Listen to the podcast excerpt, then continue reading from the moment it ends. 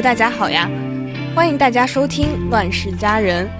乱世佳人》是一档主打陪伴和治愈的闲聊类播客节目，分享我们对世界的观察和对生活的感知。有两个精神状态稳定在高兴和发疯之间的中美夹心留学生 Eki 和耶里共同主持。我是 Eki，我是耶里，欢迎大家来到我们在 LA 的小家。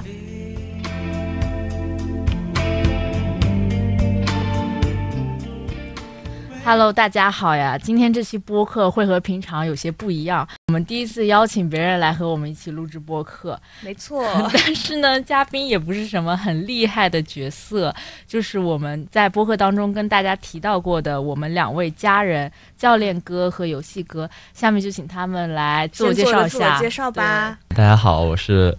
游戏哥。嗯，我就读电脑科学和游戏开发，所以这也是为什么我得名啊，游戏哥。你的声音好 sexy，好性感低沉 是吗？救命救命！嗯，下面教练哥。大家好，我是教练哥。哎呀，你的声音更 sexy。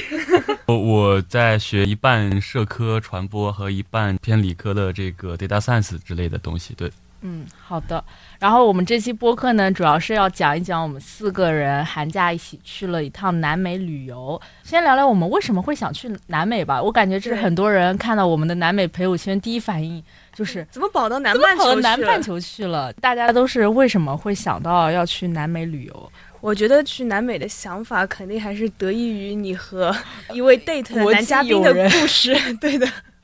我之前 date 过一个男嘉宾，他是巴西人，他其实也是我。Date 的第一个外国人，嗯，他就是出奇的友好，然后博得了家人的一致喜爱。他实在是太热情了，他称赞你为 the most beautiful, smartest, cutest girl in the world，动不动就是 hello my princess，真的把我们所有人都整笑了，汗流浃背了。对，所以南美计划本来是要去巴西玩，但是呢，因为巴西的签证呢实在是贵的太贵了，要一百多美刀，是，然后当场就不去了，不去了。对，然后我们就选择了免签的秘鲁。嗯，你们两个人在去南美之前对南美的第一印象，以及是为什么想去南美，就是为什么我一喊就一呼百应。我感觉南美主要是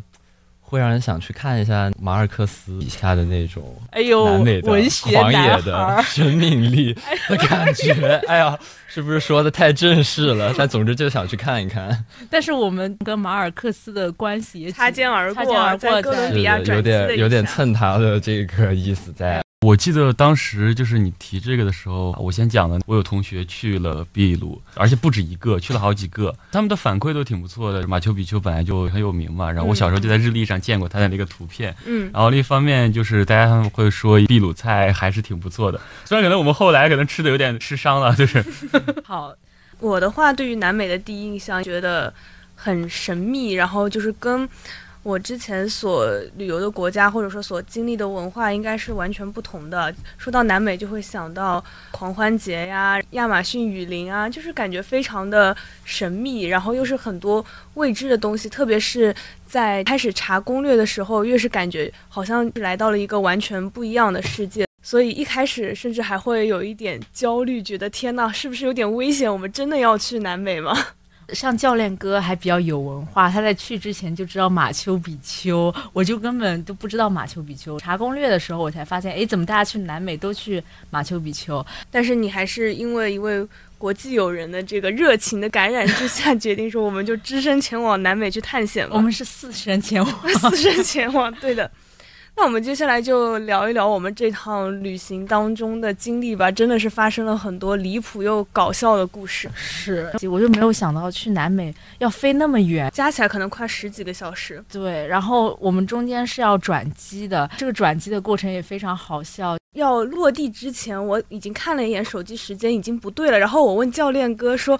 我说这个是不是已经晚点了呀？我们会不会赶不上飞机？但是教练哥特别气定神闲的跟我说，没关系，后续航班也会跟着晚的。但是我也是这么想的。然后我说好，那我就我就不担心了吧。然后我们四个人下了飞机以后，晃晃悠悠，哎，又是买水，又是照相，说哎呀，哥伦比亚这山也不错。等我们一路晃到登机口以后，发现还有两分钟就已经停止检票要起飞了。真的，当时上了飞机之后才后知后觉，觉得特别后怕，就差一点早安哥伦比。比亚、我们差点就要实现游戏哥去跟马尔克斯邂逅的这样的一个梦想。所以我当时主要是就是我以为你买的是那个连程票，因为它中间停的时间很短，我以为是连程票。嗯然后尤其我想了想，这个南美人嘛，就多半都就是会比较懒散 但是我们回来的时候确实也是，他就是把我们一堆人围在那里，延误了很久。从那个库斯科飞利马的时候，嗯，然后我们出了机场打 Uber 也特别神奇，就是第一次见到 Uber 司机是靠双腿走到我们跟前，先确认这个客人到了，然后司机也到了，然后司机说 wait a minute，他再去把他的车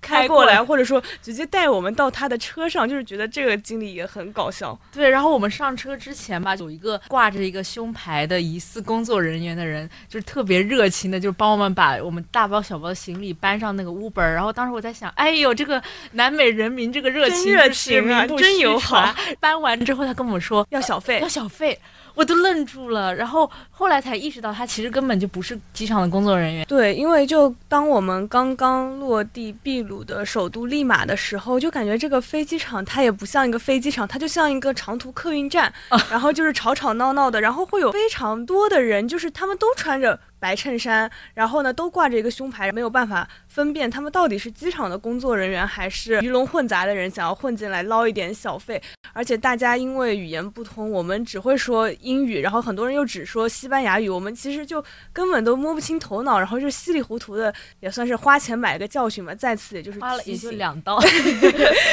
两刀也很重要，就再次提醒朋友们，如果去南美旅游的话，注意甄别这个工作人员。如果碰到太热情的人，那 就是也要有一个提防和警惕心，他们可能是为了赚一点小费。是的，那个人最开始还想要我们十刀，对，他还说看到我钱包里的十刀了。我说我还看见那个马云有这个十个亿，他给我吗？就是你看到就是你的吗？我真的就是，对啊，他帮我们拎了一个包而已。而且就是特别特别小的包。是，那我们乘上车，我们就开始到我们的第一站，决定去吃一个很好吃、很有名、小红书很多推荐的一个海鲜餐厅。然后在一路上，我当时去这个餐厅的路上，我感觉我心已经凉了半，截。就是特别特别破。对，我说啊，立马毕竟也是秘鲁的首都吧，怎么会这么破？就是那些房子很多，甚至就是有一种拆迁到一半，或者是装修到一半，根本都没有建完的样子。是的，给人有一种我好像回到了老家的感觉，啊，你的老家应该也比他先进一点吧？哦很难说到说到老家，我觉得最像的还是在马丘比丘底下那个温泉镇，就是你看那个老破房子和那个山那个河，就跟我们这个西部山区啊，这一毛一样啊。对，关键是我觉得秘鲁它的房子很神奇的是，它有一种建了一半扔在那儿，嗯，但是它也旁边也没有什么施工的，就是痕迹了，它好像就是建到那里就 就烂在那里就是烂了，在那里烂在那里。反正秘鲁反正也不下雨，就也无所谓，就先住着那种感觉。是感觉就是他们那个气候也挺适合流浪汉生存的。吃完饭放了行李以后呢，我们就打算去秘鲁的老城区转转，然后要解决我们的一个首要难题，就是我们需要买当地的电话卡。我现在想想，我们四个人胆子真的够大了，就是一句西语不会说。我去之前连 gracias 都不会说。Glaciers，哦、gracias，OK 都已经忘了，我只会说欧拉。然后整个买手机卡的过程也特别的，就是搞笑原始吧。当时我们是在一个修道院对面的商场，我觉得这个场景设置也很搞笑。然后有两个竞争对手，对电话卡的这个厂商，他们就是在面面对面的这个柜台上面，然后我和耶里我们就在一个柜台上面询价，教练哥和游戏哥就在另外一个柜台上面询价，就非常搞笑，就明目张胆当着所有人的面，我们在一个比价。是感觉去买这次电话卡之前，其实我以为在这边的服务业人员多少都是会点英语的。啊，没有想到但真的是没想到一句是不会，对，就是大家都是露出了此生最友好的微笑。对就是特别搞笑，就是我输入一段英语，然后翻译成西语给他看以后，他看完以后就是微笑点头，然后就是用手势比一下，就是 wait a minute 那个意思，然后他开始打字，然后我再保持微笑，然后他给我看，然后我们就是互相啊、竖大拇指啊，然后说 good good see see，然后我们就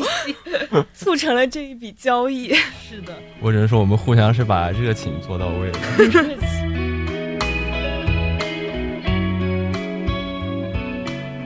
我对利马的改观，在我们到达我们的民宿之后啊，我们的民宿是在这个叫 Braco，好像是 Braco Braco 一个算是它的艺艺术区。对，然后在一个海边，然后条件就很好，我就说哦，利马原来也是有这个能看的地方的。但因为我们的行程实在是太特种兵了，天天四点半起床，导致我们都没有机会下到民宿旁边的那个海滩上去看一看。是的。第二天呢，我们就是报了一个团，进行了超值九十九九刀刀的一个团，就在此推荐所有人，如果大家想要报名参加这个团的话，就可以来问我们要专属的旅行社的内推码，好吧？这个内推码还可以大家再节省二十刀。听起来我们好像接到这个旅行社的推广一样。然而并没有，我们真的就是自来水，就是因为这个旅程实在是太超值了。是的，唯一不好的是呢，就是早上四点半进行一个出发的大动作。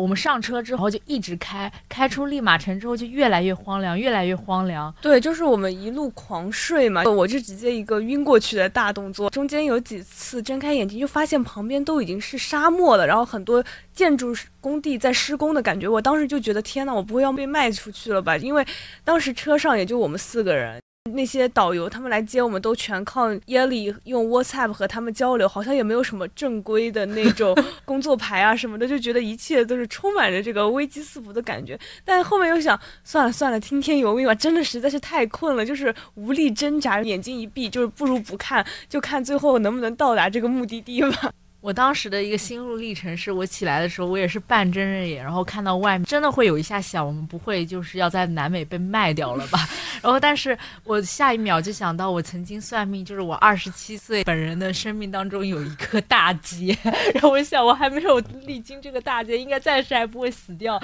然后就放心的就继续睡过去了。而且我们四个人好像也没什么价值吧？他们两个男的，就是还是可以当当那种苦苦力是吧？你是会想的。对，总之那边附近就是有种无人区的感觉。我们的行程第一站是出海去看企鹅、看海豹，然后如果运气好的话，我们还能看到海豚。我记得当时上那个船的时候，我们看到旁边有那种有棚的船，好羡慕。然后自己上了一个没有棚的船，本来以为我们是上那个有棚的船，本来觉得哎呀真不错，然后说哎呀这边是你们的，是那个导游还骗我们说我们这个船叫泰坦尼克，哦，对，特别老搞笑 坏了。出海的话，我感觉还是挺震撼的。就是我们在海上看到远处的山上有他们很早以前留下来那种非常巨大的地画，然后那个图案它又有点像一棵树苗，然后又有点像一个水晶吊灯。然后导游就会跟我们讲解说，当地人在以前为什么会留下这样子的图案，它可能代表了什么样的意思。当我们再乘船远航一段距离以后呢，我们就会到达一个礁石和一些小的岛屿组成的一个地方，然后在那边我们可以近距离的看到很多企鹅和海豹。然后特别有意思的是，那些岩石都是白色的，导游就会说：“哦，这个是 white gold，对，鸟屎，就是他们会专门收集这些鸟屎，然后把它们做成化肥，然后出口，然后这个化肥还特别的受欢迎，是他们当地的一个很重要的经济的收入来源吧。对我当时我特别没有文化，我看到企鹅的时候我特别震撼，我说企鹅不是只有南极才有吗？然后包括它那个山的颜色跟那个地表，就确实感觉好像不在一个星球，或者说不是我熟悉的那种景象。然后我还说教练哥，这个海的旁边居然就是沙漠，沙漠跟海怎么能够在同一个视野里面出现？然后当时你给我解释是什么来着？离岸风，我我不懂，你这生物地理是一个没学。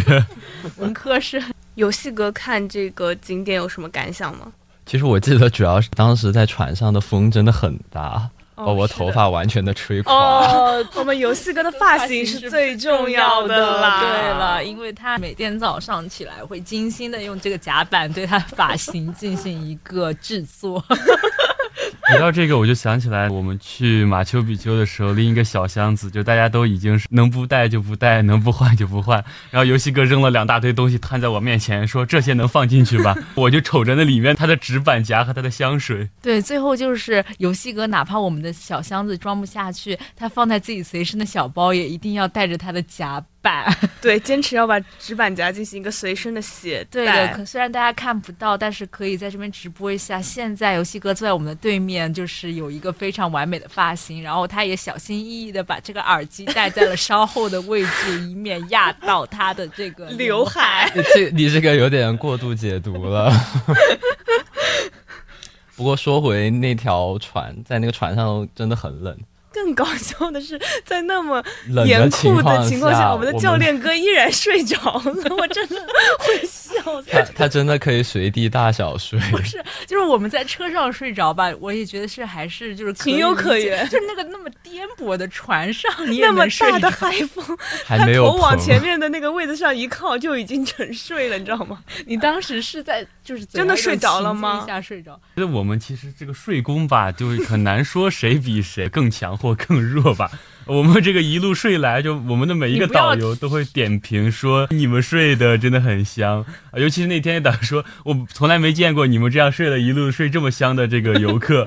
啊，我觉得我们都是比较擅长这件事情的。然后你不没有避重就就轻，只有你在船上还睡着了。呃，那我说明我吃苦耐劳，我不挑环境。还是你厉害。而且我们在返航的途中，导游说运气好的话能够看到海豚，然后我就一直死死的盯着这个海面看。嗯但是这个海的颜色，我觉得它甚至是有一点偏黑色的灰，黑色，对灰黑色，所以其实很难分辨凸出来那一块到底是一个海浪还是是一个生物。嗯但是非常幸运的是，我在有一瞬间我真的看到了海豚，我感觉到我看到它们跃出水面一个非常短暂的瞬间，然后就一下子就没到水面之下。当时我就是喊说：“哎，大家快看，这边有海豚！”但是我不知道别人有没有看到我到。看到了，我你看到了但是我看到的可能是它最后就是快沉下去的时候，一个那个鳍背，然后就露出来。对，然后后我就觉得哇，好幸运啊！就是这一刻，好像就是只有我看到，然后就有一种专属我自己这一刻的感觉。是我们就出海回来之后，就去吃了一个，南美农家乐，对，就是我们把亲切称为南美农家乐。它是一个老板他自己开的一个民宿，然后呢又提供了一些餐饮，同时他自己还种了很多的葡萄和碧根果。在这个农家乐的菜单上面，我们第一次了解到一种叫 chicha 的秘鲁当地的特色饮料，它其实是一种紫色的玉米。嗯当时我们就觉得很神奇，就是导游在路上跟我们说，秘鲁有几千种土豆。作为一个是超爱吃土豆的人，我真的非常的高兴，特别的开心土。豆女士狂喜，对，就再一次感谢玛雅人发明了土豆。然后他们说玉米也有特别多种，其中这种紫色的玉米，他们不是作为蔬菜来吃的，而是基本上都是用来做成果汁来喝。然后我们说，那我们一定要品尝一下。真的不错。就是后来的每一顿饭，我们都在喝这个 chicha，对吧？它吃起来其实没有那种玉米的感觉，像果汁啊，对，就像一种果汁莓果的味道。嗯嗯，然后就来到了我们非常爱的一个环节，就是品尝他们秘鲁当地最特色的酒，叫做 Pisco Sur。对这一部分，要不让我们的品酒大师，品酒大师，呃，那个教练哥老师 为我们进进行一一个解读。我差点马甲就掉了。我们当时就是在农家乐里面，然后他就带我们家乐里面，他向我们展示了一些酿酒的工具，然后和一些呃秘鲁不同当地才有的葡萄，对对他们有什么四种绿色葡萄和四种红色葡萄。对，他们就用这些葡萄酿造了皮斯科。我们当时就尝了不同的口味的，一些什么巧克力啊，偏奶味的一些。然后我们在喝的时候还有台词，生硬的学一个西班牙语。哎，我给大家放一段这个视频。Yo no quería. Yo no quería. Padre nuestro, Padre nuestro, qué rico está esto. qué rico está esto. 拙劣的，就是也不知道自己在说什么，但是他就是有那种上敬苍天，下敬大地，什么左敬父母，右敬兄弟。呃反正我们就是，呜哦哇，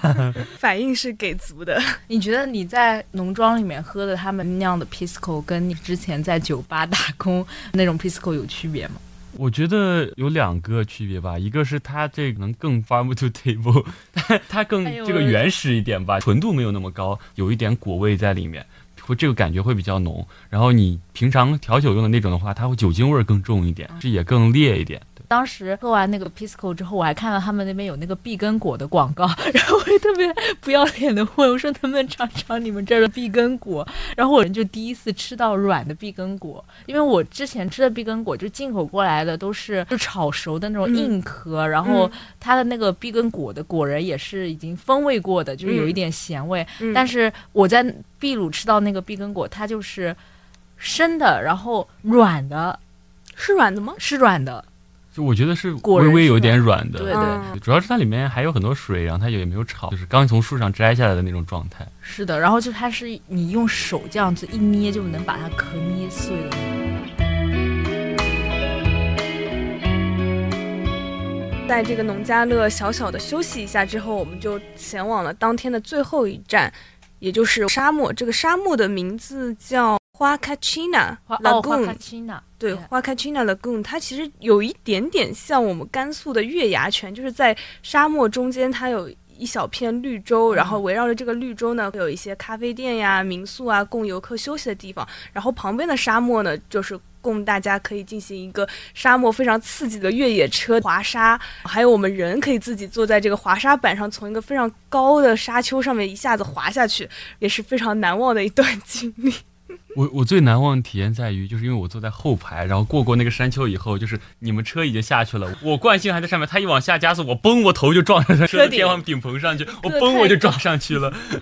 是他后面开那个越野车到沙丘的顶上。拍那种非常经典的网红的，就是这个打卡照打卡的这种，这个也非常的搞笑。好羞耻，站到那个越野车上拍照。对，然后我们每个人颤颤巍巍爬上去说：“哎呀，这车顶上四个人能站得住吗？”然后导游就非常是自信的对我们说：“他这个车顶上曾经一下子站过十个人，让我们放心的往上站。”然后我们说：“好。”然后我们就是非常 手脚局促的手脚并用的爬在那个车顶上，然后慢慢的站上去。这导游特别爱给我们拍照，从各个角度全方位的拍，还指导我们进行一些造型的变化。只能说这些照片就是永远封存在我的这个手机相册里，永远不会公之于众。而且他们还经常要用自己的手机拍，就是我们后来的遇到导演是给我们拍一遍，然后再拿他的手机我们拍一遍为。了给旅行社交差，他要来一个视频，做一个企业级运镜，然后我们就蹲在那里，到底在拍什么？我们该不该动啊？越野车我的感觉就是正常一般，就是在别的地方也、应该也能做到这种沙漠越野车，但是它那边滑沙真的很有意思。它滑沙就是给你一块像冲浪一样的板，就是一块板子，这块板子上面只有两个绳子让你抓着，然后除此之外没有任何保护措施，然后就让你就先从一个五十米的高坡往下冲。对我们当时第一眼看到那个坡的时候，就觉得天呐，这五十米怎么看上去都这么陡峭、这么高，滑下去真的没问题吗？是会觉得这是我能滑的吗？然后我们两只手是抓着这个滑沙板上面的绳子，然后我们的脚，如果你比较害怕速度太快的话，你的脚就是要岔开，就是把你的勾着脚沙子，对插在这个沙漠里面，这样子就是增加阻力，这也就导致我的鞋直接在当场就是开胶报 废。是的，我们两个人就是那天滑沙之后扔了两双鞋，对，然后我觉得特别搞笑的是，我游戏哥滑下去的时候，就感觉他那个整个人就不停的抖抖啊抖抖抖啊抖，特别，搞笑。它就是一个振幅非常频繁的一个 S 型滑下去。就可能是他太轻了。嗯，嗯你当时滑有什么体验？我也不知道为什么，就感觉我好像整个人是浮在那个沙上的，就是，你是就太轻了。我努力的用我的脚去刹车，但是好像没有起到什么作用。听着好魔幻现实啊！这不是我们游戏哥，为什么？他不是想要去体现马马尔克斯吗？我们滑完沙之后，导游就带我们到一个快到沙漠边界的一个沙丘上，我们坐在那边看日落。其实当天天气不是特别好，不是特别晴，但是呢，它就是在天界跟地面交界的时候，会有一个缝露出来，然后能看到那个日落，然后就会有那个阳光洒下，就有那种丁达尔效应，我觉得还是蛮壮观的。对，而且当那一刻我们四个人都安静下来的时候，我才突然意识到，哇，这片沙漠原来这么的安静啊！纯粹是因为我们几个人话太多太吵。是，突然意识到原来之前的声音全部来自于我们。对，然后就在那边静静的坐了差不多十分钟，然后那一刻我就会觉得，哇，真好啊！就是像那句小红书很流行的文案，就是“妈妈，人生是旷野啊”，就是真的有一种，哇，我现在就是坐在一个特别原始的大自然的地方。虽然就是知道沙漠是怎么形成的，但还是不得不感叹，那么一粒一粒非常小的沙子，它居然能够积攒起那么巨大的一座山丘，然后他们就静静地伫立在这边。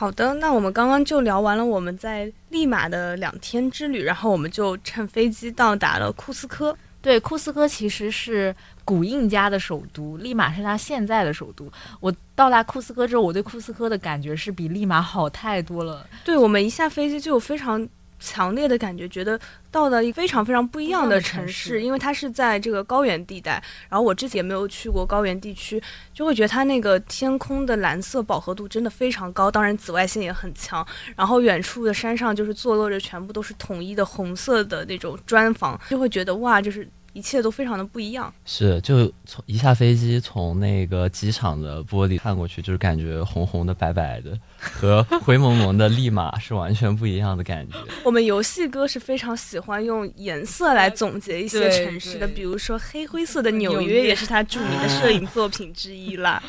我是觉得我刚到库斯科，整个城市的感觉特别像我印象里的很多南美的城市，就是嗯，我看的那些就是纪录录片或者什么。哎呀，你是有文化的。像这个巴西哥里约，它也是这个样子，它有很多山，它依着山就建了很多楼，就一二层，然后有很多很窄的街道，然后他们喜欢刷的花花绿绿的，嗯就是把这个东西做的好看一点吧。也有些贫民窟啊之类的，就很符合我对它的一个印象。我们还讨论过这个问题，为什么南美人就是特别喜欢把房子刷成五颜六色的，就各种颜色都有。应该是我说的吧，就是好像有一个实验，就是在贫民窟有很多的犯罪事件、暴力事件，嗯然后做了一个实验，就是有人他们就把贫民窟的房子都刷成了彩色的，然后大家看到以后就心情就会变好，然后就降低了这个贫民窟的犯罪率，所以可能之后就会把这个做法进行了一个推广。我觉得确实是这样，就是人可能还是需要这一些颜色的暗示，而且他们当地人就是会很喜欢这种热烈的颜色，然后也会把贫民窟刷成五颜六色的，看着心情就很好。对，然后库斯科给我一个非常深的印象，它整个城市的折叠度特别高，它的路全部都是很窄，然后陡峭的那种小路。这个车我们都不知道它是怎么开的，就是一辆就是在中国感觉就已经快要报销的那种车，却能不那个马力那么足，开上那么高的坡，然后就七拐八拐拐到我们的房子民宿前。不得不说，我们中国的制造业还是真的很不错。就是来接我们的这个 Uber 的车，它好像是长安汽车、啊还是五菱，反正肯定是一个国产的牌子。对我看到有些有很多这个国产的牌子，什么东风啊嗯什么的，就是我在街上我觉得看到就非常多。是我感觉他们那边道路的城市规划感觉非常的八 D，好像没有什么规划什么，叫八 D？就是很 multi dimensional，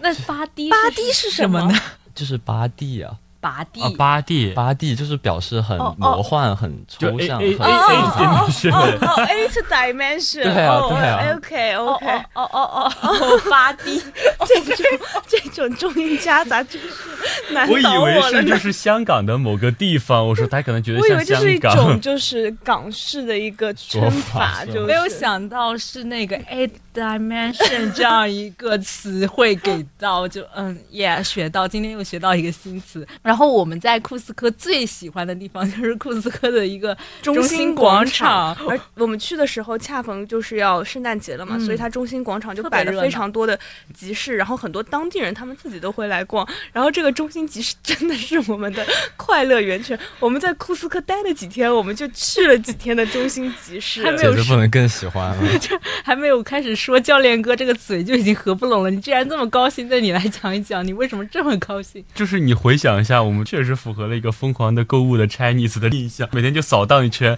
然后今天没买到，明天过来说，哎呀，我昨天那个没买到，我又想买。我前几天还买的就是比较小打小闹的一些小东西，就什么羊驼买几个呀、羊驼小玩啊具啊然后后面我们就开始就有一天变得特别的，就是说，疯狂，对，然后就一开始就是本来说是想去那个小店看一下，走在路上突然就哎这个不错，哎这个也不错，然后我们就买了很多，一下就买了这个二十五个还二十三个杯垫对垫，对十三 条围巾，特别好笑是当时我们先是路过一个杯垫的摊，它那个杯垫是他自己手工画的，对，就非常有南美特色，然后画了很多当地的特色图案。大家就觉得这个就非常适合做小的伴手礼，然后就开始蹲下来开始挑。与此同时呢，我抬头一看，旁边就是有一个披肩很好看，然后因为嗯我妈跟我说她想要个羊毛披肩，我这几天就一直在为她寻觅，我就终于寻觅到了一个我觉得好看的，我就到那个披肩摊去买披肩，他们三个继续在挑杯垫。然后我买完这个披肩之后，我发现这个老奶奶她有非常多的围巾，我就随手一摸，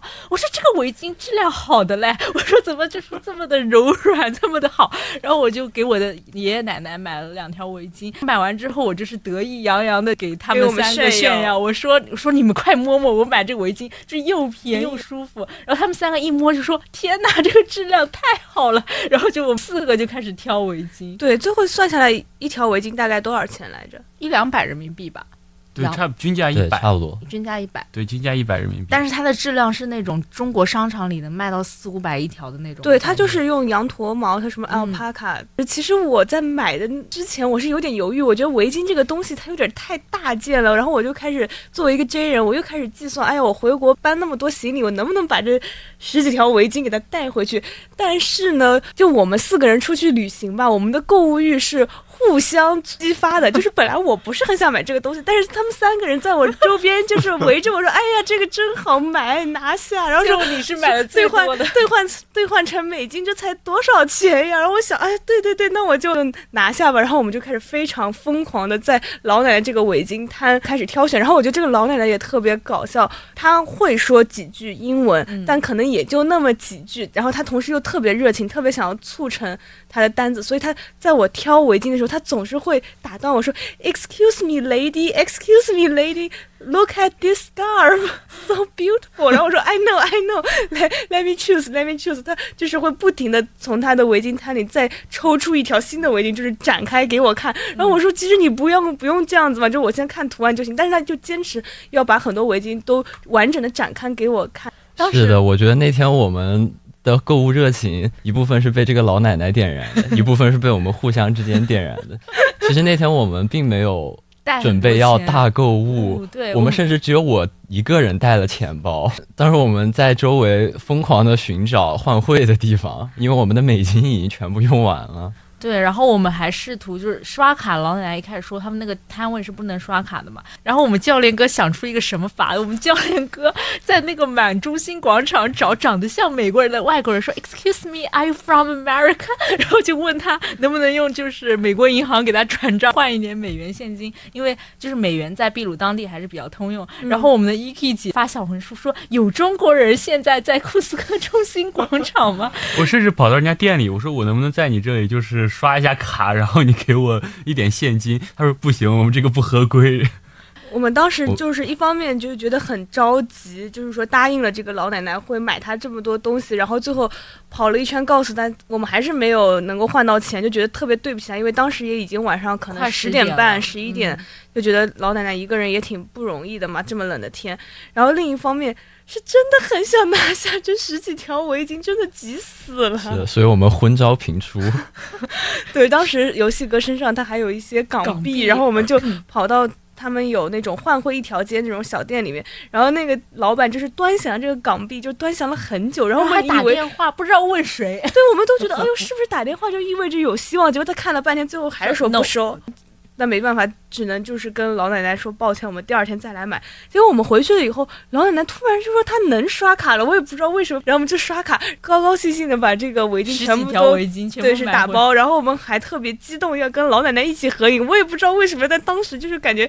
就是洋溢着这种幸福的这种泡泡，然后说我们一定要跟这个老奶奶合一张照来纪念一下。是说到合影，我们在那个库斯科中心广场确实合了不少影。对，因为可能对他们来说，外国人的面孔也挺少的，尤其是尤其是中国人，对，而且你们两个当时还穿着就是当地的那种羊毛披肩，披肩对，就嗯可能这样大家看外国人穿汉穿汉服服一样稀对奇，然后就是被很多小朋友围上来，就就他们这些小朋友都很可爱，他们很羞涩，他们就是会用他们大眼睛盯着你看，然后呢，就是慢慢的就是往你这边凑过来。一开始我还不知道他什么意思，后面他们说 photo。我们一开始还以为是我们给他拍照，嗯，但发现是他们想跟我们拍照。对，然后他就问你是不是亲哪儿？对，对，然后我们就一个艺人属性大爆发，直接说 Do you want to take photos? Let's take photos together。然后就有很多小孩一下子就围上来，对我我们那张照片里面最起码有六个小孩儿吧。对 可我感觉是他们有一帮人一起出去玩，然后有很多个家长和小孩儿。最后我们不是还录一个视频，然后那帮家长也特别开心。然后当地好像还有一个记者，然后就拿了个相机在那里拍我们。不知道我们会不会出现在什么库斯科日报上？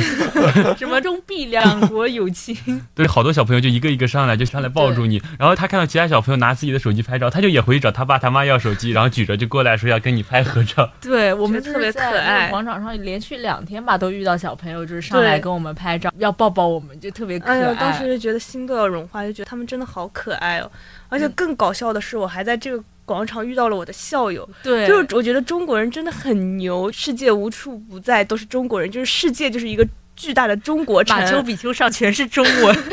这个女生就是她也很勇敢，她一个人出来逛。然后一开始我们偶遇，她问我们是中国人吗？我们说是，然后我们就闲聊几句。然后她说她准备走了，走着走发现我们又相遇了。她说啊，我还忍不住，我也要再逛一逛。然后我们又打招呼说 OK 拜拜。然后走着走又相遇了，第三次相遇实在是受不了了，加个微信这么巧加个微信吧。然后一加微信就发现啊，原来她也是我本科的学校，我就觉得太神奇，这都是缘分。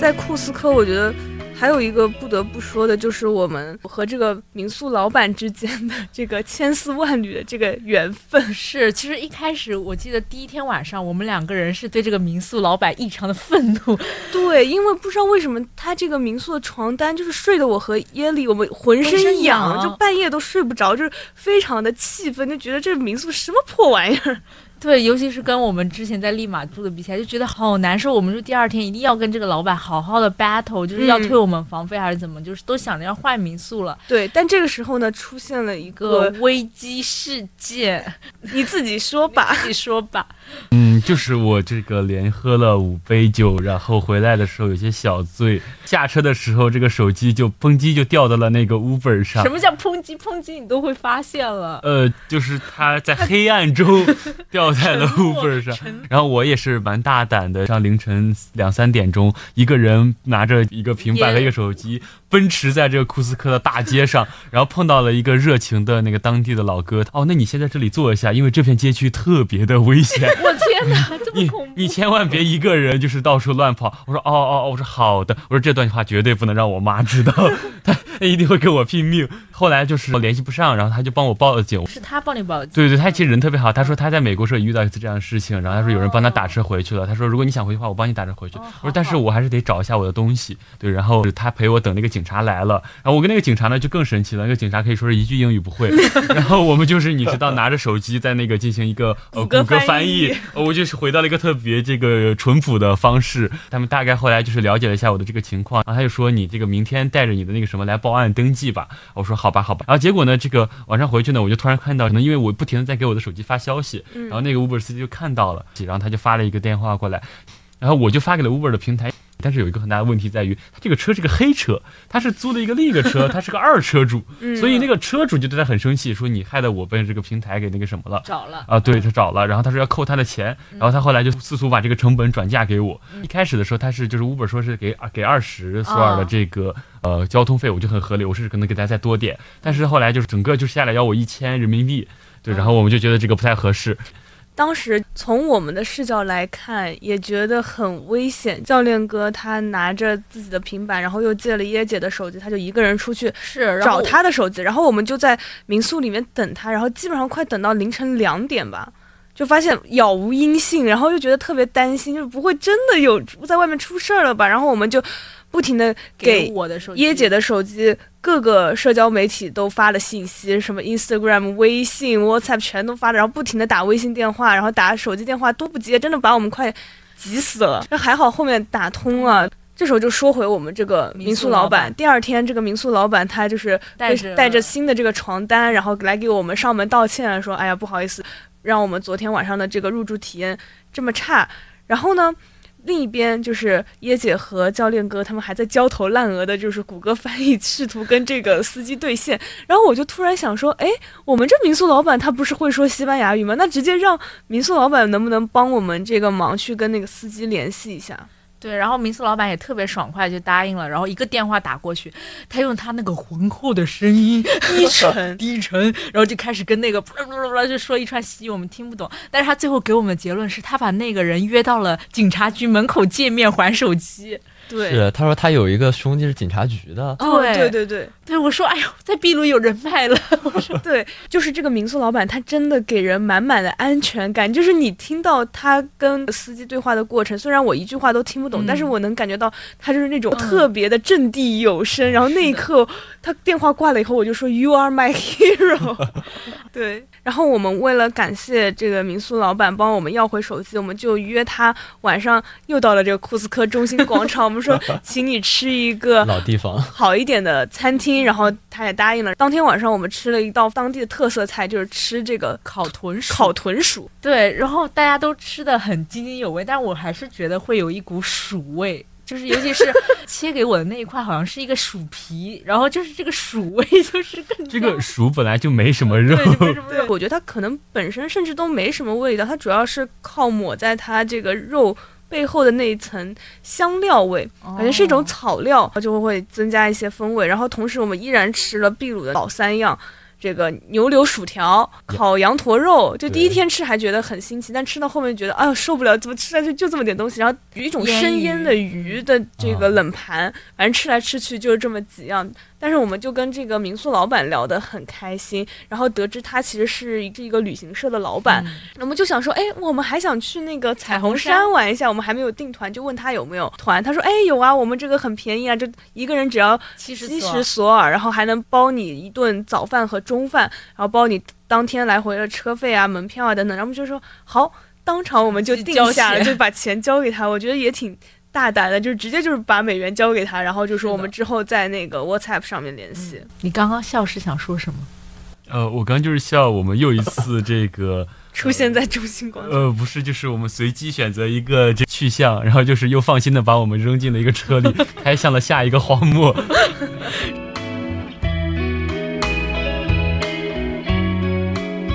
对，然后就到了我们整个南美之行的一个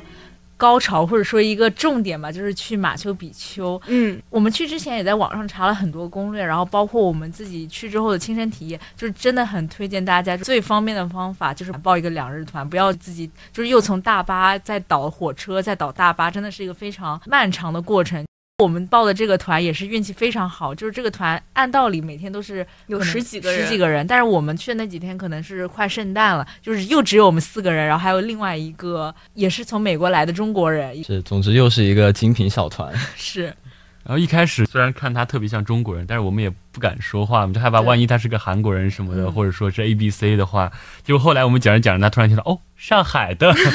因为他也是上海的，对，我们就与这位 Frank 哥，我们也有一段露水情缘。是，然后我们还给 Frank 哥推荐了我们的播客，他还为我们下载了小宇宙来收听。Frank 哥，你听到这里的话，爱你哦。我们报的这个团，它也很特别，它其实是两日游。因为一般很多人他们那个团可能就是特种兵，当天来回马丘比丘嗯是很累的。但我们这个团它是两日游，相当于我们从库斯科第一天出发，我们是一路沿途景点我们先看一看，然后。到马丘比丘附近，然后我们再乘一个火车到热水镇，我们去住一晚，然后第二天我们再乘大巴去马丘比丘。那我们第一天的话，这个旅旅程也特别的有意思。我们又是一大早出发，可能七点多出发，然后我们已经准备开启睡眠模式，结果开车开了二十分钟，突然停下来说我们已经到达了第一个景点。我们说什么？还没准备睡觉呢，怎么已经到了第一个景点？然后我们就下车开始看羊驼。我感觉那天因为我们就是不停的停在不同的景点，停到最后感觉这个耶利都已经就是不想下车了，就是你们下吧，我在车上睡。对，是，主要它每个景点其实又很小。不过我们第一个景点看在那个羊驼，对，还是蛮新奇的。是因为第一次知道有那么多的羊驼对，原来有四种四大类的羊驼，是的，但是我对羊驼的第一反应是好臭，真的很臭。而我个人概括为这四种羊驼就是普通羊驼，就是大家看的最多的那个表情包里的羊驼，然后刘海羊驼。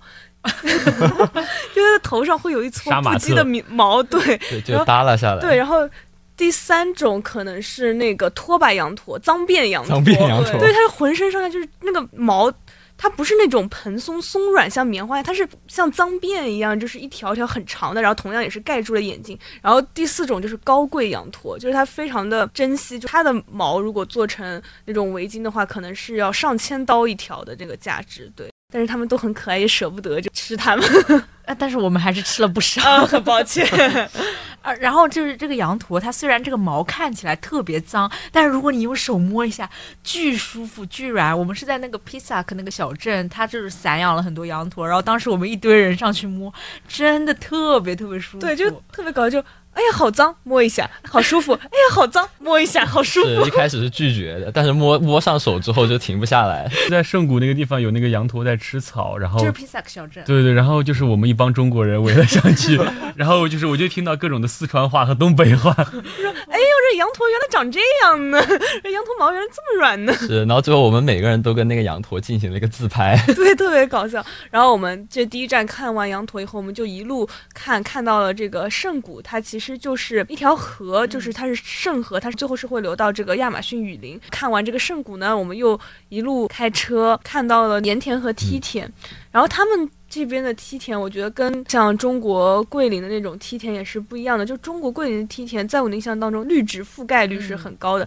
但是这边的梯田，我觉得更多是石块，对，它是用石块砌成的，一层一层的，像台阶一样。而且可能现在这些梯田它只是作为一个景点，它也不再种植别的农作物了，就看上去更像是一种很神秘的祭祀的仪式，然后很神秘的那种建筑的感觉。对，好像记得当时他说在那个有一个圆形梯田的地方，嗯他说在最底下的地方是会有进行祭祀活活动动。嗯，对，因为好像是离他们的大地更近。嗯对，然后他们梯田是因为高度不同，然后就适合不同的作物，哦，对对，对。就会用梯田的方式去种。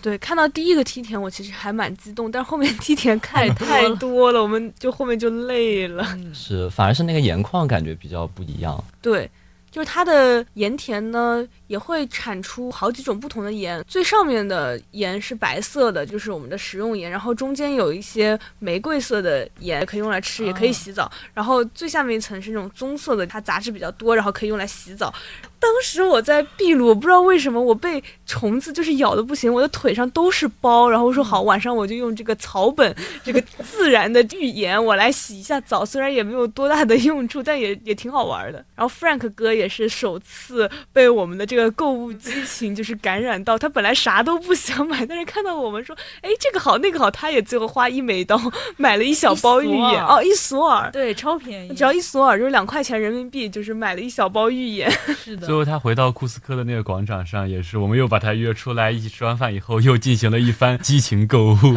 对，然后我给他展示什么叫做真正的 business negotiation。我说你不要上那些商学院的课，你就来一趟库斯科，你就跟我们一起讨价还价，你就已经掌握了这个商务谈判的精髓。对，只要说十五、十、十就十，他不停的说十五，你不停的说十，然后他就说 OK OK。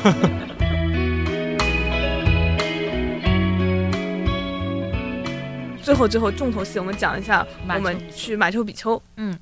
我其实去马丘比丘之前，就是也看了一些小红书上的攻略图片，但是当我自己亲眼看到的时候，还是觉得比我想象中的要震撼很多。尤其是它不是你一直都能看到的，它在一个群山当中，然后那个群山雾特别重，可能就是一会儿雾散了你才能看到，然后一会儿雾又把它盖住，就真的有一种呃世外桃源，就是你有时候能找到它的入口，有时候又找不到了的那种嗯感觉，就非常神奇。对，而且去马丘比丘有很多种方式，我们选择的还是最省力的方式。我们嗯就是乘大巴到一个中间的平台，然后我们就是自己往上开始爬。还有人如果他们想要体验更纯正的印加文明的话，他们还可以选择走印加古道，嗯但是那个要走四天才能走到马丘比丘。我们说真的受不了一点儿。然后它这个印加古道呢，就是以前的印加人他们在雨林当中修建的，然后我觉得真的非常的神奇。除了这个印加古道能够通往马丘比丘。球以外呢，它还能够通往另一座被称之为最后的印加古城，嗯就是那个印加古城是当时西班牙侵略侵的时候，他们没有能够嗯到达的一个地方，就会保护的比较好。然后我就觉得那些印加人真的也很厉害，他们没有文字，然后他们的文明早就已经衰落，但他们当时居然有那么惊人的建造的这种工艺，他们能够在雨林当中劈出一条路，然后造出这么多的古城。是的，看到那个马丘比丘坐落在群山当中的时候，是真的很震撼。就是你没有办法想象它是怎么在那一片山林里面开凿出城市来的。对，然后与此同时，我们的教练哥就是对着马丘比丘的背景开始录制他的新春祝福。我觉得这个特别有意思点就在于，就是我们当时想要给我们学院的这个晚会录一个新春祝福，本来就是这种东西就很不好意思，我本来就是心里想着说，反正周边的人都听不懂。结果一会儿一个 Chinese，一会儿一个 Chinese，我又听到这个台湾腔，又听到这个粤语，又听到这个北京话，世界就是一个巨大的中国县城。游戏哥看到马丘比丘有什么感想？是对我来说，就虽然我们最后选的是比较省力的，没有走印加古道的方式，嗯但是我们最后爬的那小段，我感觉也是够累的。大家因为可能在高原地区都是上气不接下气的，但不过我觉得可能也正因为就是需要有这样一段爬的距离，你让你能感觉到它的高度，它的这种拨云见日的这种感觉。我觉得正是因为它有那种神秘的雾和这样的海拔，在藏在这样的山里面，你才能体会到那种不一样的就是神秘的史诗的感觉。对，而且我觉得很神奇的一点是，我们一开始先爬到一个平台上，相当于是我们比如说站在 A 点看 B 处的这个马丘比丘，就是我感觉我和那个城的距离还非常的遥远。但后面我们走着走着，我们居然就走到了这个马丘比丘的这个城门的门口，我就觉得很神奇，就有一种我刚刚只是在看远处的一幅画，但是我现在走到这幅画里面，我也成了画中人的感觉。然后走到这个城里面，当时 椰姐已经是一个随地大小睡的状态。导游在讲解，他坐在一个石块上，他又睡着了。没想到吧，马丘比丘也能睡。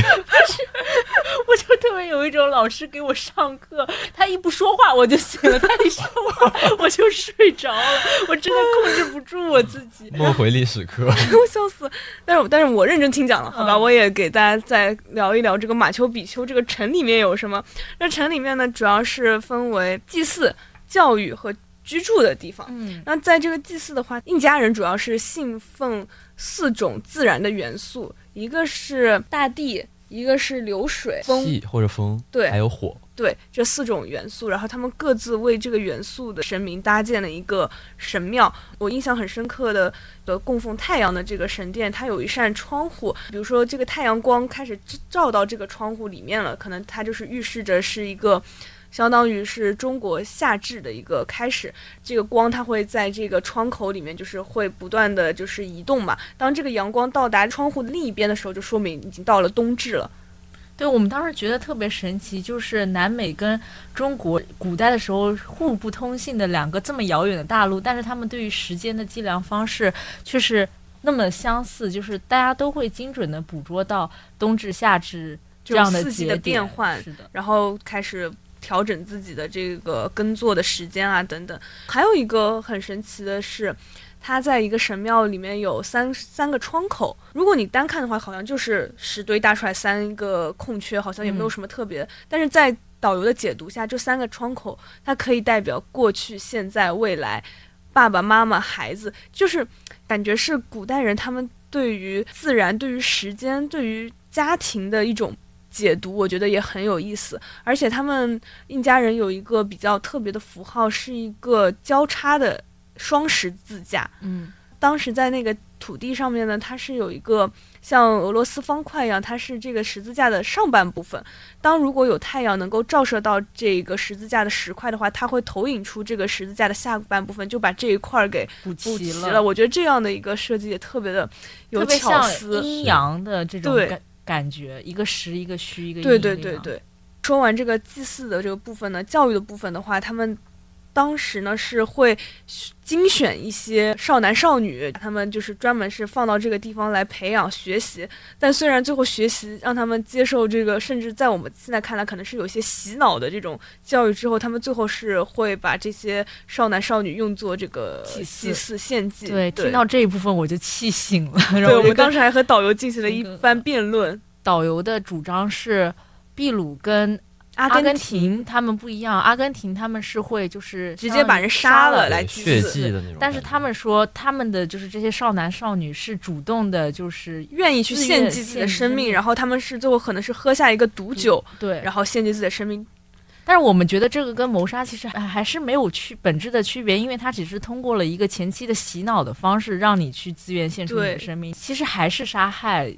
只能说我觉得他们都会就是会对自己有一些美化吧，嗯然后就是会讲自己不是你们想象的那个什么样。其实你会发现也没有什么太大的不同，就是可能农业文明多少都会崇拜一些呃自然啊、气候啊，或者会祭天之类的，嗯包括会做一些气象观测之类。比如说那个他会去讲说他一种比较原始的大家共同生产、共同吃喝的这样的方式，他会跟你说这是最早期的共产主义。但是其实我们会觉得这个东西它它还还是相差非常多的。它中间其实它甚至可能都没有经历过一些更多的演化吧，就他们会其实会有一些自己的一些美化。作为导游来讲，会告诉你说我们这个地方其实很好，没有你们想象的那些一些比较陋习之类的感觉。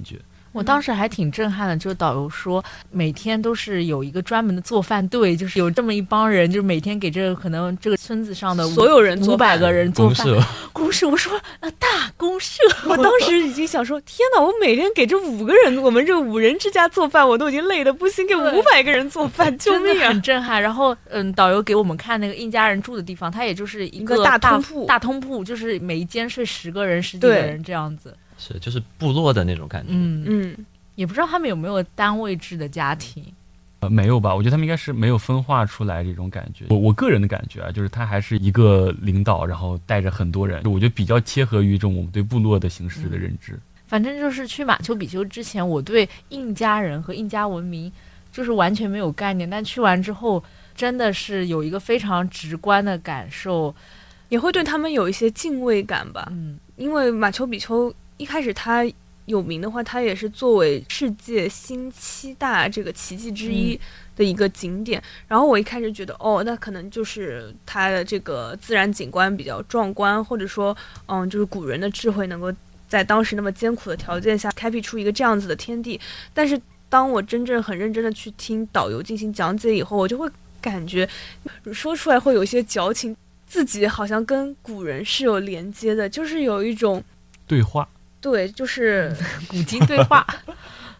就是你能感受到一些嗯他们留下来的信息，一些对，就是今月曾经照古人的感觉。对嗯，我觉得我有一个特别大的感受在于马丘比丘，可能我以前也见过，然后也有一些了解吧，可能就没有那么那么新奇。就是真的，你见到时候呢，也会诧异一下，说他的那个工艺还是做的很很努力的。他把那个石头堆在一起的时候很合缝，严丝严丝对，合缝。他们花了很大的功夫去打磨这个东西，可能。嗯但是我其实我最大的感触是在那个山上，我的这个中国人血脉觉醒，就是我看着那个雾啊，就从那个山上就是飘过去，嗯然后底下有一个河手，就我特别有一种在看那个水墨画的感觉。嗯，我第一次有这么强烈的一种，我在看一个水墨画，我那个理解那个水墨画他在画什么，他画的是一些留白的东西。嗯，就是他重要的是，他其实没画什么，他通过一个很简单的形式，把整个真正的形象衬托起来。所以我有这个感触，就是有一些东西你不理解，可能真的是因为你从来没有见过它。他们真的是在画在某些情境下的一些东西。我当时和几个这个我身边的 Chinese 都在拍这个山，然后感觉就是这个中国人的一些血脉觉醒，开始喜欢山这山这种感觉了。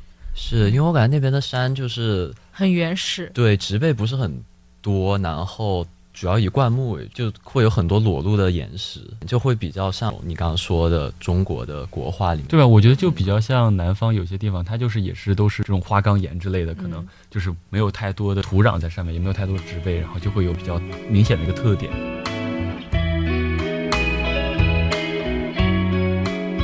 从马丘比丘出来之后呢，我们又是进行了个大睡特睡，又回到了库斯科的市区。然后我们第二天接着去挑战第二座高峰 彩虹山。对，彩虹山它得名应该是因为它的山体有一些特殊的矿物质，然后会呈现出非常丰富的色颜彩。色对嗯特别好笑的是，彩虹山它其实是我们整个秘鲁之旅当中海拔最高的地方，对有五千多米。我第一次就是有了高原反应，就是走着走着背后开始冒冷汗，然后就是走不动。对，我就感觉就这一段路吧，看着也不是很长，但是我真的就是走的特别慢，特别慢，每一步都迈的特别小，我真的走不动。然后再加之呢，那个来回呢，他们当地人就也会很会做生意嘛，就会有这个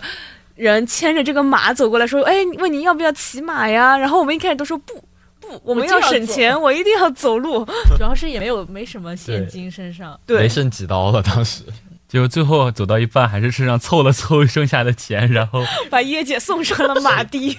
凑再也凑不出第二个人了。结果后来那个 E K 想上马的时候，发现钱不够了。的，主要是价格没谈拢，你的那个人要价太高了，要是跟我一样的要价就够了。对，就跟他说了半天，我说 five dollars，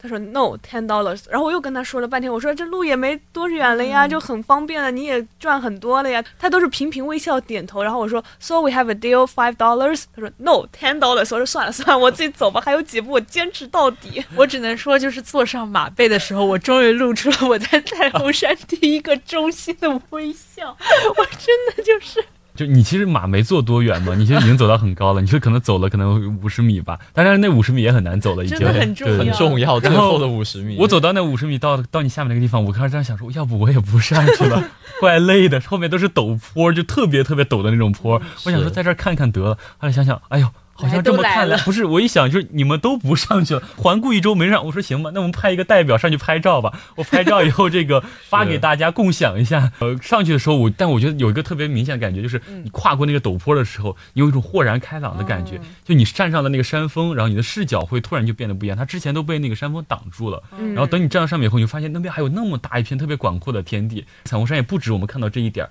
其实它绵延过去还有很长。尤其是你从那个山峰再往另一个方向看的时候，你能看到那个雪雪山山和冰川。嗯其实我是虽然说我也算是去青藏吧，但是没有那么近距离的感受到有这个雪山在我面前，有看到冰川就在那里。就是我觉得当时还是挺震撼，而且当时身边风特别大，然后我就留下了一些特别好笑照片。当地的一个姐或者姨，她帮我拍照，把我拍成了一米五，我觉得特别好笑。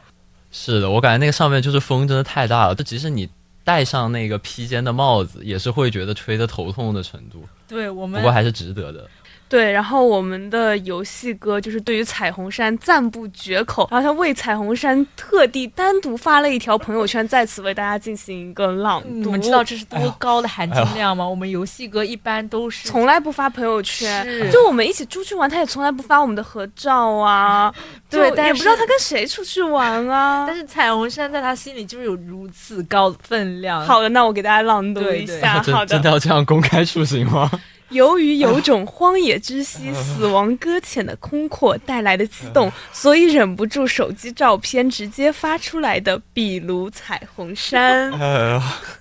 汗流浃背，汗流浃背了。怎么还有这样的然后配环节的？上配上我们游戏哥的两张美照，就是在彩虹山上也要依然坚持整理自己的发型。风再大，头发呢是不能乱一点的。是的我，突然想到，在彩虹山上还看到一个躺着睡觉的狗，我说这个狗也挺不容易的。呃，我说到这个地方，就是我们一路在在秘鲁见到了二三十只狗都在睡，都在每一只睡觉 它们就是随地大小睡，在不同的地方睡，就是南美连狗都是这个样子，每天中午就睡睡睡，也不是中午吧，每天从早到晚都在睡。就你很难看到一只清醒的狗。对，就是就是有一种 chill 的氛围吧。就是在那五千米的最顶上，也有一只狗在睡觉，是。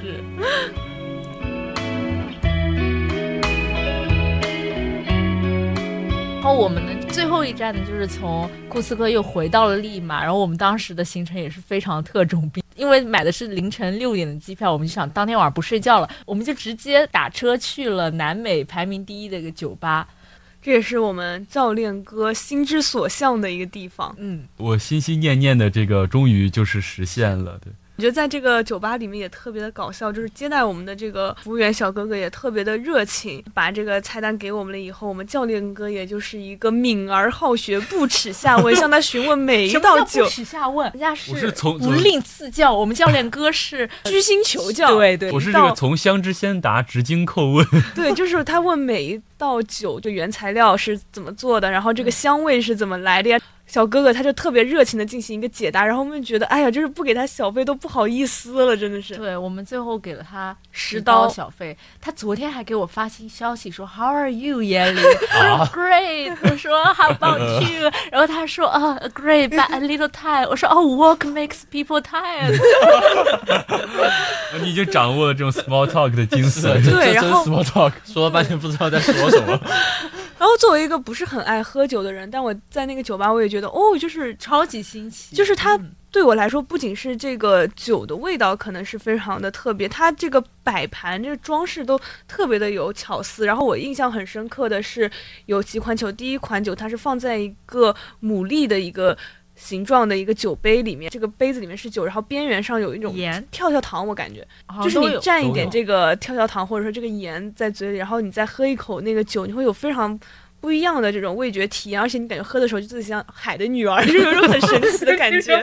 对，然后这个酒吧也特别会整花活，它还有一款那个圣诞的酒，它是在一个透明的一个酒壶里，然后你会看到那酒壶里面。装点的非常的精致，对，有很多那个什么拐杖糖呀、松叶呀、杨桃啊等等，倒出来那个酒里面是有那种闪粉，哦闪就一闪一闪亮晶晶的对对粉，然后我会觉得哎，喝的很尊贵，你知道吗？最最特别的是，我们教练哥最后点了一个圣诞节的一个像盲盒礼袋一样的东西，嗯他把这个球形的这个礼袋摆摆到你的面前，然后他就会让你故弄玄虚，对，故弄玄虚，他把这个袋子先慢慢的扯开来，露出里面的一个球形形状，然后开始让你进行一个许愿。当我们所有人都关注的时候，他突然拿出一个锤子，砰的一声把这个球给砸碎了，把我们所有人都哦吓一跳。这个酒吧它有一个很有名的地方，在于它自己有自己很大一个制冰室，对他们会做各种各样的冰，然后他们这个理念就是有去玩这个冰，他们就觉得冰是鸡尾酒的灵魂。我觉得那个晚上，我觉得本来可能我没有想点那么多酒，最后一下点了九杯就是八，对，就差不多应该。对然后我觉得就是主要在于大家其实都感受到，你除了在酒精本身之外，嗯你在其中获得一些装饰啊、设计啊、花活呀、然后风味啊、调制啊，就是各种各样的乐趣在里面。嗯，包括我自己之前其实是不是特别爱喝酒的，我喝酒总是会觉得有酒精的那种很冲的感觉，我就没有很喜欢。但是这一个酒吧是我喝酒的这个短短的酒龄当中，我喝到觉得这个口感中和的最好，就是它非常的 balanced，对，而且我觉得他家的价格也算可以接受吧，毕竟是南美第一酒吧。是最后我们在这个酒吧待到了凌晨一点，当这个酒吧的灯亮了，也就到我们赶去飞机场的时候了。嗯当时觉得还挺感慨的。嗯，对，就是有一种啊，这个灯光亮起，南美梦也该醒了。对，就是一场宴席就到此结 结束了，要回归现实了。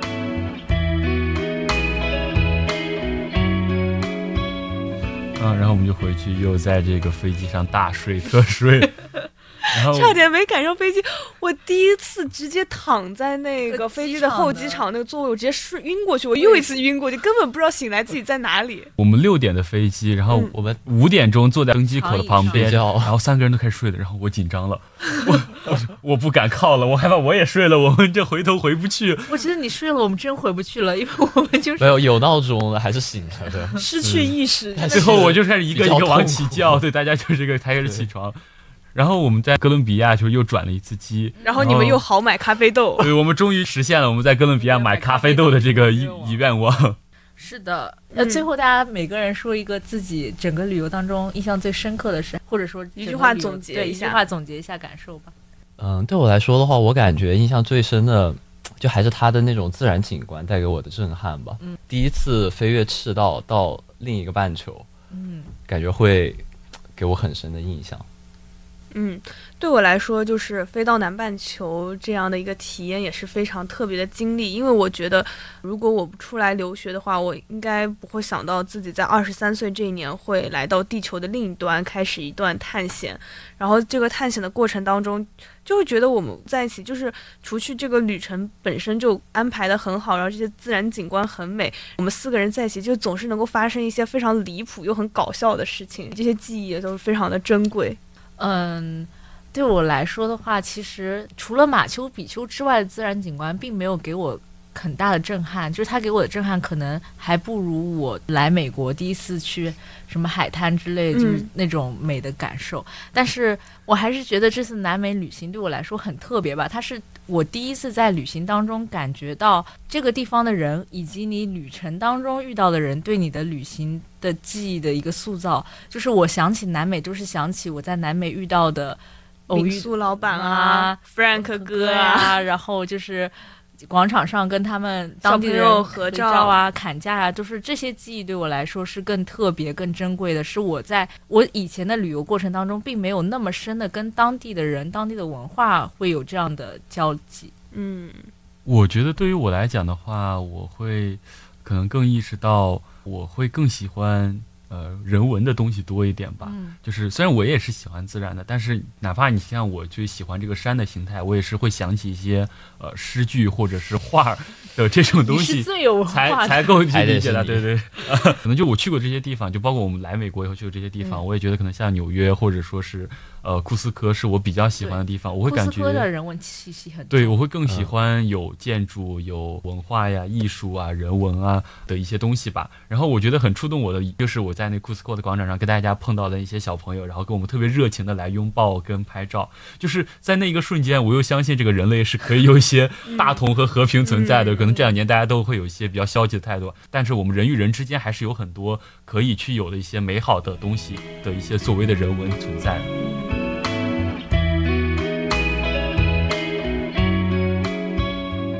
那以上就是我们这期特别节目的内容啦。这期节目可能没有以往的精细的这个排版和规划，我们也邀请了我们的想到哪儿说到哪儿。对，我们也也邀请我们的特别嘉宾游戏哥和教练哥来到我们的节目做客。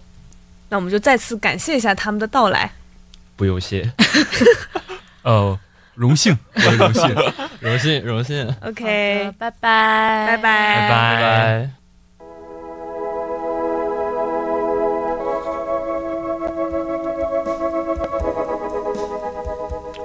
感谢收听，我们与生活频繁交手，也总是将生活化敌为友。Everything will be fine, and these memories will all shine. 拜拜。拜拜。